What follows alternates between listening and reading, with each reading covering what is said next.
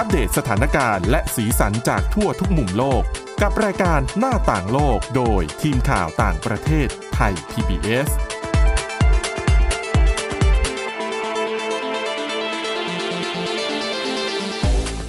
สวัสดีค่ะ สวัสดีค่ะ คุณผู้ฟังต้อนรับเข้าสู่รายการหน้าต่างโลกกันอีกครั้งนะคะ วันนี้นะคะเรามีเรื่องราวหลากหลายเกี่ยวกับสุขภาพล้วนๆเลย วันนี้สุขภาพล้วนๆจริง ๆนะคะ ทั้งการเตรียมความพร้อม รับมือโรคระบาดอืมเรื่องของการแก้ไขความเข้าใจผิดๆน้ำผลไม้สดๆมันไม่ใช่ของดีเสมอไปนะคะใช่แล้วก็ การทำตัวยังไงให้ active มากขึ้น โดยเฉพาะคนเกษียณเนี่ยเขาออกมาเตือนแล้วนะว่า คุณอย่าแก่แล้วแก่เลยอืมเราต้องเราต้อง active กันบ้างนะคะ เพื่อสุขภาพที่ดีและชีวิตที่ยืนยาวต่อไปสำหรับวันนี้นะคะพบกับดิฉันสาวรักษ์จากวิพัฒนาคุณและคุณจีรัชตาเอี่ยมรัศมีค่ะค่ะเดี๋ยวเราเริ่มต้นกันด้วย สิ่งที่ผู้นำโลกทั้งหลาย เขากำลังต้องให้ความสนใจกันอย่างเต็มที่เพิ่มมากขึ้นนะ โดยเป็นการนำของทางองค์การอนามัยโลกหรือว่า WHO นั่นเองค่ะ คุณผู้ชมคุณผู้ฟังช่วงสักประมาณกลางเดือน ก็มีการประชุมดาวอสซึ่งการประชุมดาวอสเนี่ยจริงๆ ก็จะจัดเป็นประจำทุกปีใช่ World Economic Forum นะคะ ก็จะจัดที่ดาวอสสวิตเซอร์แลนด์เป็นประจำทุกปีแหละ แต่ว่าช่วงที่มันเกิดการระบาดของโควิดเนี่ยการประชุมก็ต้องเว้นวรรคออกไปค่ะ เพราะว่า ก็เดินทางกันลำบากเนาะอืมก็ค่อนข้างจะปิดพรมแดนคือชัดดาวน์กันเกือบทั้งโลกอยู่แล้วแหละ แล้วก็ในการประชุมปีนี้ก็เริ่มกลับมาตั้งแต่ปีที่แล้วแหละที่กลับไปประชุมที่ดาวอสกันอีกที แล้วในโอกาสนี้ค่ะ ทางองค์การอนามัยโลกเขาก็เลย ถือโอกาสที่ไหนๆก็มีผู้นอืมำประเทศต่างๆ มีรัฐมนตรี มีผู้นำภาคธุรกิจของบริษัทยักษ์ใหญ่มารวมตัวกันอยู่แล้วค่ะไหนเลยเราจะไม่พูดถึงการเตรียมความพร้อมในสิ่งที่มันอาจจะเกิดขึ้นอีกครั้งได้ นะคะแม้ว่าการประชุมจะใช้ชื่อว่าการประชุมเศรษฐกิจ แต่เรื่องที่คุยไม่ได้อยู่แค่ ไม่ได้เศรษฐจำกิจกัดเฉพาะเศรษฐกิจ สิ่งมันแวดล้อมสิ่งแวดล้อมนวัตกรรมอ่าอะไรต่ใช่างๆนานานะคะ ที่จะเอามาพูดถึงคือเป็นการขับเคลื่อนเศรษฐกิจ เคยมีคนพูดเหมือนกันว่าจริงๆเอ่อ World Economic Forum หรือว่าการประชุมดาวอสเนี่ยมันยังจำเป็นอยู่ไหม แต่ค่ะท้ายที่สุดอย่างน้อยมันก็เป็นแพนเนลที่ทำให้คน ผู้นำต่างๆ เนี่ยได้มารวมตัวกันอีกหนึ่งพื้นที่นั่นแหละนะคะแต่ว่าจริง ๆ มันก็มีเยอะอยู่แล้วนะอืมมันก็มีเยอะแต่ว่ามันก็ยังเป็นอีกหนึ่งช่องทางค่ะแล้วแล้วมันเกี่ยวเนื่องกันด้วยเพราะว่าเนี่ยไหนๆก็ภาคธุรกิจใช่ไหมมันก็น่าจะมีเงิน มันก็น่าจะมีการพูดถึงเรื่องเงินกันได้ คืออย่างนี้ค่ะ องค์การอนามัยโลกเนี่ยที่เขาไปในรอบนี้นะเขาไปจัดการหารืออันหนึ่งที่หารือว่าด้วย disease X ก็คือโรค X เนี่ยค่ะ มันเป็นคำที่ใช้ในการกล่าวอ้างอิงถึงการวางแผนรับมือกับโรคระบาดในระดับนานาชาติ ที่โรคระบาดในระดับสากลที่มันอาจจะเกิดขึ้นในอนาคต คือเป็นการวางแผนในทำนองของวางแผนในทางทฤษฎีแหละ ว่าจะรับมือยังไงในกรณีที่มีโรคระบาดอุบัติใหม่เกิดขึ้นนะคะอะอธิบายคุณผู้ฟังนิดนึงคุณจิวชาคำว่า disease X disease X ไม่ได้แปลว่าโรคที่มีชื่อว่า X อืมแต่มันคล้ายๆกับโรคสมมุติอะเอเอออโรคสมมุติอะว่า a disease X เนี่ยมันอาจจะเป็นโควิด หรืออะไรก็ไม่รู้ใหแหละล่าสุดหรือเป็นอืมโรคอะไรล่าสุดก็ได้ แต่เวลานะเวลาประชุมกันคุยกันเราก็พูดถึง disease X ก็จะเป็นที่เข้าใจกันว่าหมายถึง โรคที่เหมือนคนอาจจะเกิดในอนาคต คุณ X อะไรอย่างเงี้ย ซึ่งอาจจะเป็นใครก็ได้แหละ แต่ว่าเป็นคุณคนนี้ แต่เป็นอ่าเป็นโรคตัวนี้อะไรอย่างเงี้ยค่ะ เหมือนค่ะกับการเอ่อแทนค่าสมการละกันอะไรอย่างอ่าเงี้ใช่ยใช่อ่า X อ่า Y อะไรประมาณอย่างเงี้ย แต่อันนี้เขาก็เลยใช้คำว่า disease X ก็คือเป็นโรค X นะคะ panel ที่เขาไปพูดคุยกันเนี่ย ก็จะมีเอ่อทางองค์การอนามัยโลก เทดรอสอัด Adhanom ดานอม กิบเรเยซุสนะคะค่ะชื่อค่อนข้างจะยาก ก็มีการพูดถึงเรื่องของความพยายาม ที่จะต้องเป็นความพยายามใหม่ ๆ ที่อืมเราควรจะต้องมีเพื่อเตรียมความพร้อมสำหรับเอ่อระบบสาธารณสุข ในความท้าทายที่มันอาจจะมีที่หลากหลายมากยิ่งขึ้น แล้วก็มีความท้าทายที่มันทวีความรุนแรงมากยิ่งขึ้นในอนาคตได้ คือก็ต้องเตรียมให้พร้อมที่สุดเท่าที่จะเป็นไปได้สำหรับโรคระบาดร้ายแรง ถึงตายที่มันอาจจะเกิดขึ้นในอนาคตก็ได้นะคะ Disease X เนี่ย ทางองค์การอนามัยโลกเขาจัดอันดับความสำคัญ ที่ควรจะต้องมาเร่งสร้างเสริม ให้เกิดความเข้าใจให้เกิดการตื่นตัวเนี่ยให้อยู่ในระดับเดียวกับพวกโควิดเลยนะ ค่ะ ก็คือเนี่ยมันจะมีโรค priority โรคกลุ่มที่อันดับความสนใจเป็นอันดับต้นที่จะต้องให้ความสนใจเนี่ยมีโควิด มีอีโบลาไวรัสอืมอีโบลา มีไวรัสซิก้าค่ะอ่ามีโรคไข้เลือดออกไครเมียคองโกนะคะค่ะ มีโรคทางเดินหายใจเฉียบพลันรุนแรงตะวันออกกลางหรือว่าเม MERS ร์สนะอืมแล้วก็มี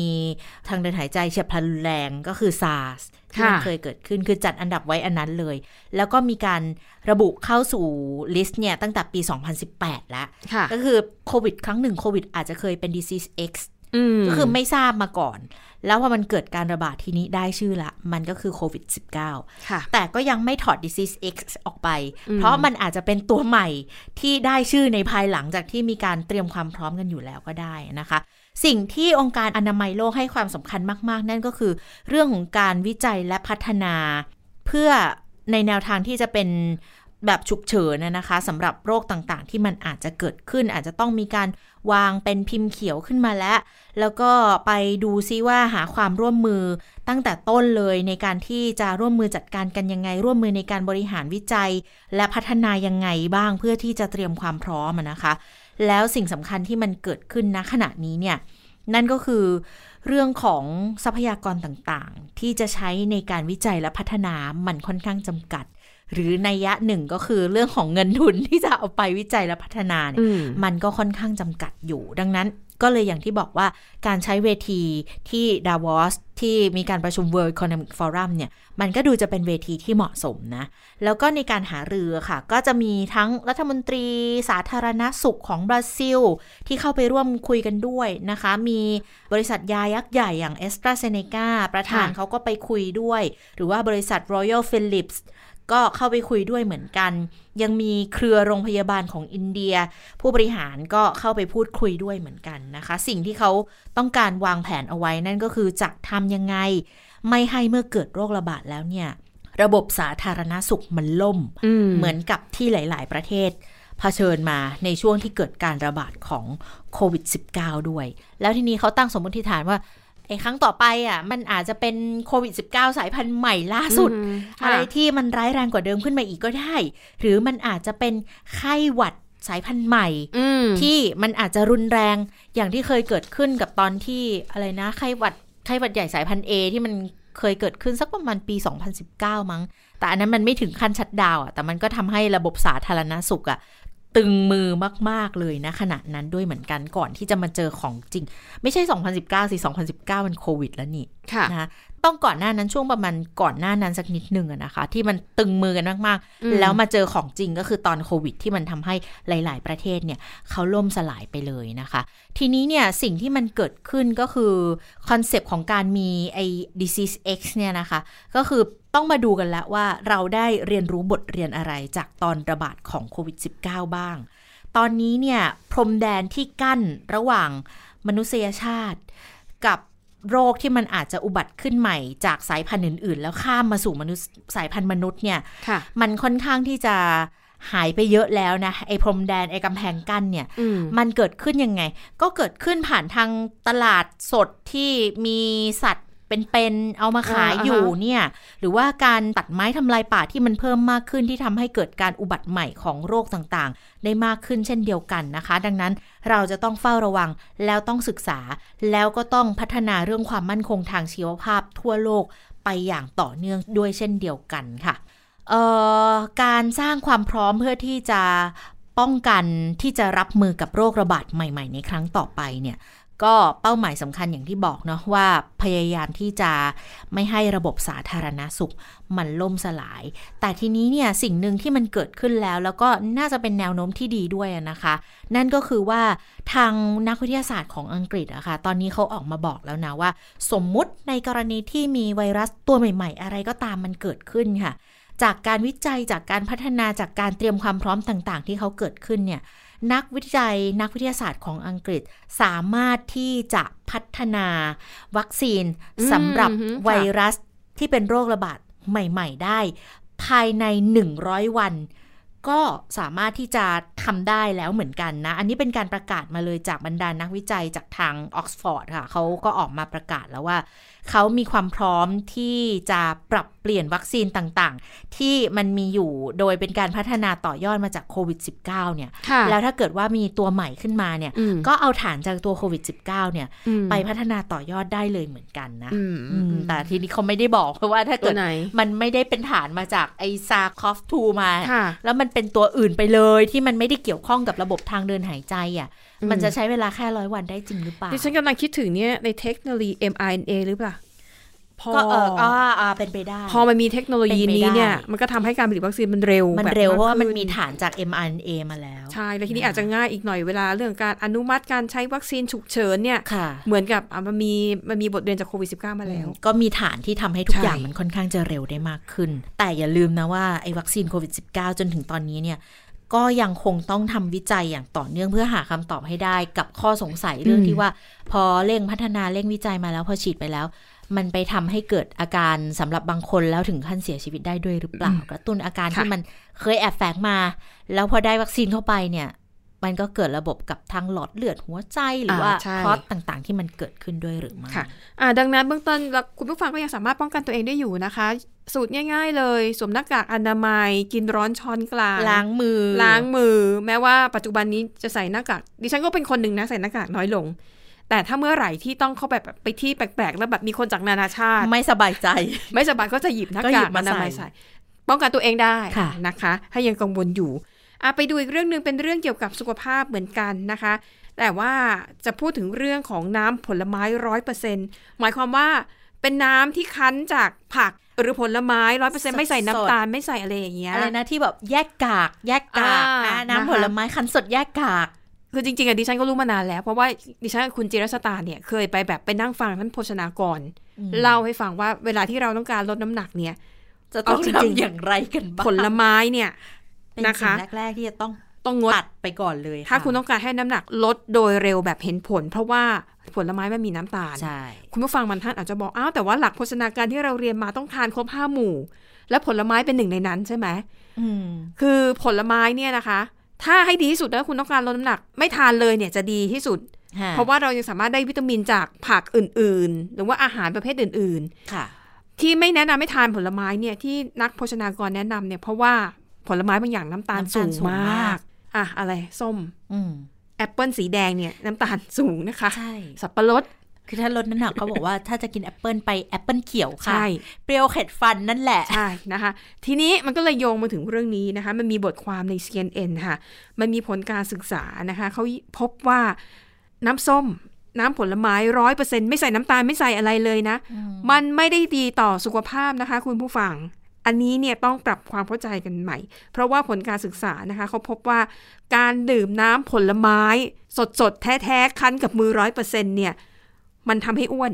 ทั้งในเด็กและในผู้ใหญ่ สะเทือนใจใช่ไหมแต่ทานได้แต่ว่าต้องทานในปริมาณที่มันจำกัดอืมนะคะ เดี๋ยวจะเล่าให้ฟังว่าเด็กต้องทานได้เท่าไหร่ต่อวัน ผู้ใหญ่ทานได้เท่าไหร่ต่อวันนะคะ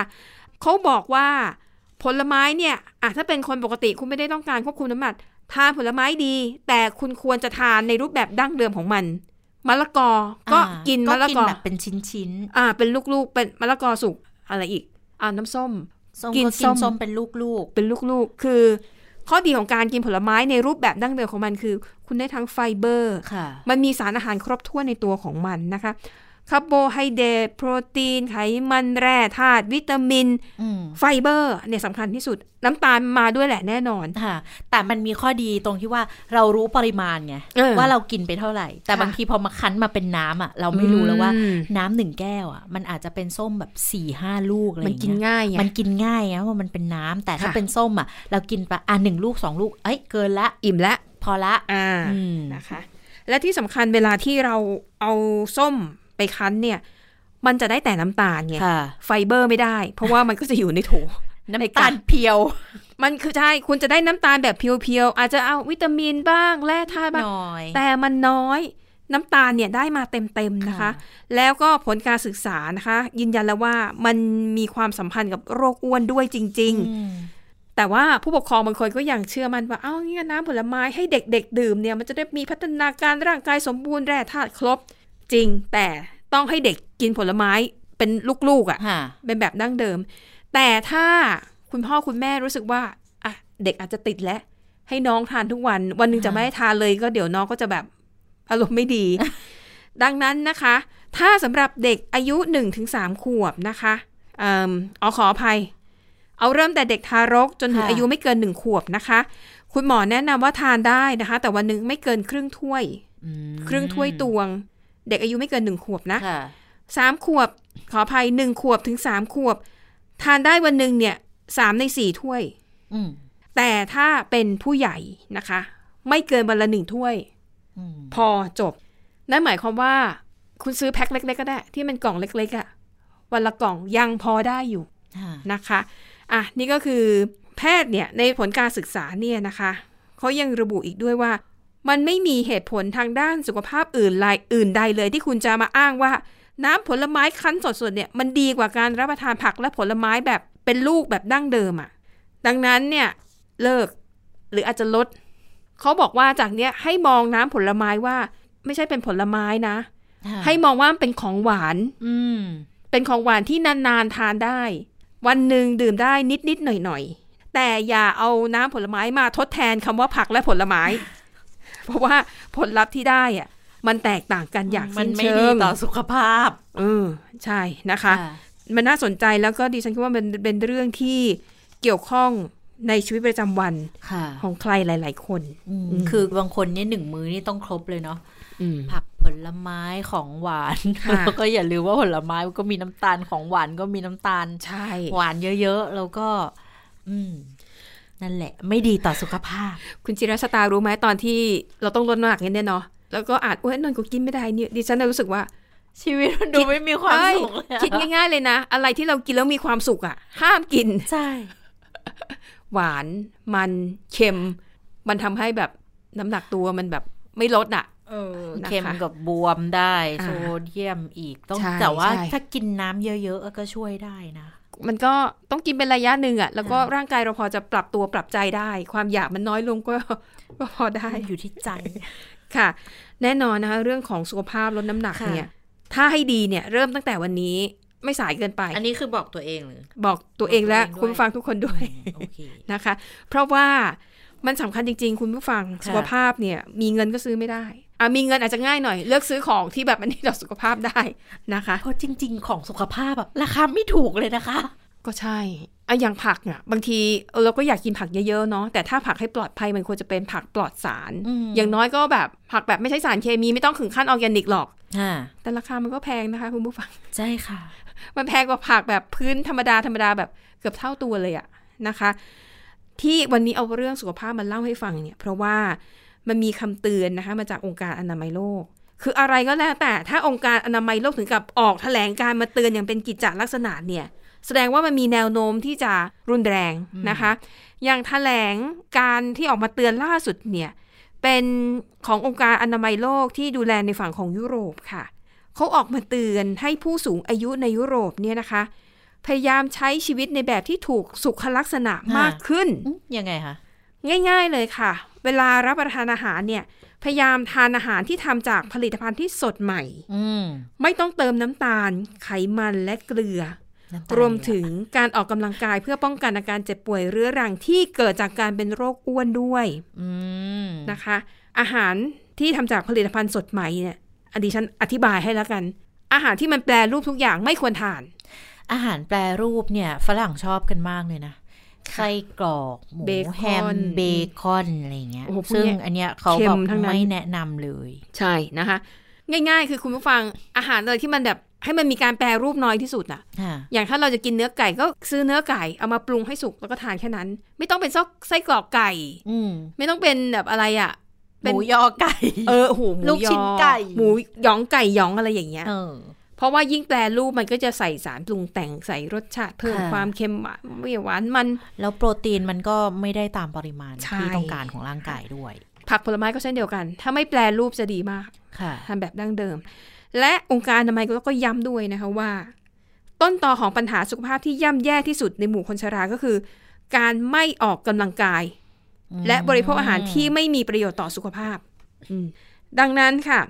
องค์การอนามัยโลกเนี่ยนอกจากจะรณรงค์ให้ในระดับผู้คน ดูแลสุขภาพตัวเองแล้วเนี่ยนะคะ ยังต้องการให้รัฐบาลของแต่ละประเทศในยุโรปเนี่ยให้ความสำคัญแล้วก็ลงทุนในการดูแลสุขภาพของประชาชนในระยะยาวด้วย เพราะว่าถ้าผู้สูงอายุของประเทศนั้นๆ สุขภาพแข็งแรงไม่ต้องเข้าโรงพยาบาลบ่อยๆ รัฐบาลก็จะประหยัดค่าใช้จ่าย ในการดูแลผู้สูงอายุไปด้วยอืมใช่ไหมคะ อันนี้ง่ายนิดเดียวนะคะค่ะดังนั้นค่ะ ก็คือรณรงค์ทั้งในระดับผู้คนแล้วก็ในระดับรัฐคำแนะนำของฮูในยุโรปนะคะ แนะนำให้ผู้สูงอายุอายุ 65 ปีขึ้นไป ที่สุขภาพดีนะคะ ไม่ได้มีปัญหาเรื่องเข่าข้อออกข้อข้อเข่าเข่าอะไรมากมายเนี่ย อยากจะให้ออกกำลังกายแบบแอโรบิกปานกลางโอ้เป็นเวลาอย่างน้อย 2 ชั่วโมงครึ่งต่อสัปดาห์ หรืออาจจะเป็นการเดินเร็วๆก็ได้อืม สองชั่วโมงครึ่งก็คือวันละประมาณ 30 นาทีอืมห้าวันค่ะ หรือถ้าคนที่คิดว่าตัวเองแข็งแรงกว่านั้นเนี่ยออกกำลังกายหนักๆ สัก 75 นาทีต่อสัปดาห์ อย่างเช่นการว่ายน้ำหรือวิ่งจ็อกกิ้งอืมก็ชั่วโมงกับ 15 นาทีต่อสัปดาห์ก็ไม่เยอะนะ ก็ทยอยออกวันละสัก 15 นาที 20 นาที เยอะค่ะ ว่ายน้ำมันเหนื่อยมากนะคะ นั่นแหละ ถ้าเพื่อดูแลสุขภาพตัวเองอ่าแต่ถ้าเป็นดิฉันนะวิธีที่ฉันใช้ง่าย ๆ เลยนะ เวลาเขามีงานแฟร์อะไรแล้วแบบค่ะที่แบบเขาจัดในที่ใหญ่ๆอะเอาไปอย่างเดินเมืองทองธานีใช่ เออไปเดิน แอร์เย็นด้วย แล้วเราก็เดินด้วย แต่ก็ต้องระวังเรื่องของสุขภาพกระเป๋าเงินสักนิดนึง เดินดูอย่างเดียวใช่ใช่อย่าช็อปเยอะ ค่ะ คือบางคนก็ใช้บอกว่าเอาไปเดินห้างออกกำลังอ่าใช่ได้นะคะได้อืมนะคะแต่เดินเสร็จแล้วก็แวะรับประทานอาหารขนมเข้าไปอีกอันนี้ก็อาจจะต้องถ่วงน้ำหนักกันนิดนึงนะ อืมค่ะอืมนะคะ ดิฉันเชื่อว่าคุณผู้ฟังรู้ดีอยู่แล้วแหละ ว่าวิธีการดูแลสุขภาพที่ดีอะทำยังไงอืมเพียงแต่ว่าจะหักห้ามใจกันได้หรือเปล่า คือจะเริ่มต้นได้ไหมอืมสำนะหรับคะบางคนเนี่ย ถ้าเริ่มได้แล้ว มันก็จะค่อยๆทำได้ง่ายขึ้นนะคะ แต่ว่าค่ะบางคนก็ยังทำใจไม่ได้ที่จะเริ่ม อย่างของหวานเนี่ยดิฉันเป็นคนหนึ่งที่ติดชาเย็นมากนะคุณจิรชตา ดิฉันจะใช้วิธีแบบ คือเมื่อก่อนกินวันละแบบสองสามแก้วเลยนะ เพราะเมื่อก่อนสมัยก่อนที่ทำงานเก่า มันจะมีอยู่ร้านหนึ่งเขาชงชาเย็นอร่อยอร่มาอยกเออจำได้ เขาใส่กันเต็มเหนียว ดิฉันก็จะกินแบบเช้ารอบนึง เย็นรอบนึงอะไรอย่างเงี้ย แล้วพอหลังๆนี่ฉันก็รู้สึกว่าโอ้ไม่ได้แล้วอ้วนเราต้อง คิดว่า ถ้าเราอยากจะกินหวานๆอร่อยๆแบบเนี้ยตลอดไปตลอดช่วอายุไขนะ เราต้องกินให้น้อยลงเพื่อที่เราจะได้ไม่เป็นเบาหวานอืมเราจะได้กินได้แบบเรื่อยๆ เพราะถ้าเป็นเบาหวานปุ๊บเนี่ย พวกเนี้ยคือของต้องห้ามอืมก็พยายามจะบอกตัวเองว่า พอแล้ว วันหนึ่งนี่หนึ่งแก้ว พอแล้ว พอแล้ว ก็ทำได้ก็พอทำได้ ก็ทำได้อย่างที่บอกว่าทุกอย่างอืมมันอยู่ที่ใจความเข้มแข็งของจิตใจด้วยนะคะอืมถึงแม้ว่ามันจะค่อนข้างเป็นเรื่องยาก แต่ว่ามันก็อาจจะมีทริคเหมือนกัน เดี๋ยวนี้เขามีแนะนำวิธีการรับประทานที่จะทำให้ช่วยลดการอยากของหวานไปได้นะค่ะอย่างเช่นบอกว่า ในมื้ออาหารก็กินผักก่อน แล้วก็กินอ่าโปรตีน แล้วค่อยค่ะกินคาร์โบไฮเดรตอะไรอย่างเงี้ยค่ะอืมมันก็จะช่วยแบบทำให้เราค่อนข้างจะอิ่มเร็วขึ้นด้วยค่ะแล้วก็จะไม่ค่อยไปโหยกับของหวานสักเท่าไหร่นักด้วย หรือไม่ก็เลือกกินเพราะอะถ้าอย่างน้ำตาลบางคนเนี่ยบอกไม่ได้ไม่ได้จริงๆคุณก็อาจจะหันไปกินน้ำตาลจากหล่อฮังกล้วยหรือย่าหวานอืม นะคะ อันนั้นก็ค่ะพอได้แต่ก็ต้องกินในปริมาณที่เหมาะสมอืมอืมค่ะหวังว่าเรื่องราวที่นำมาเล่าให้ฟังวันนี้จะเป็นประโยชน์คุณผู้ฟังนะคะอะวันนี้เราสองคนและทีมงานลากันไปก่อนพบกันใหม่ตอนหน้า สวัสดีสค่ะวัสดีค่ะ Thai PBS podcast. View the world via the voice.